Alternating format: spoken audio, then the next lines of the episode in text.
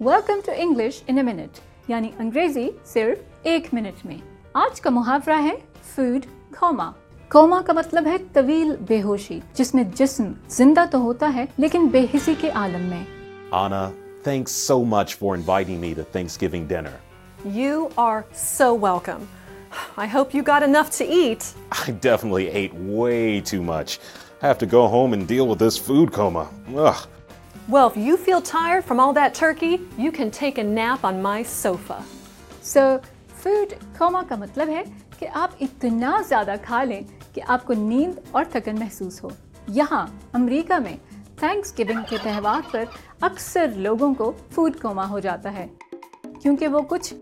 زیادہ ہی کھا لیتے ہیں اور یہ تھی انگریزی ایک منٹ میں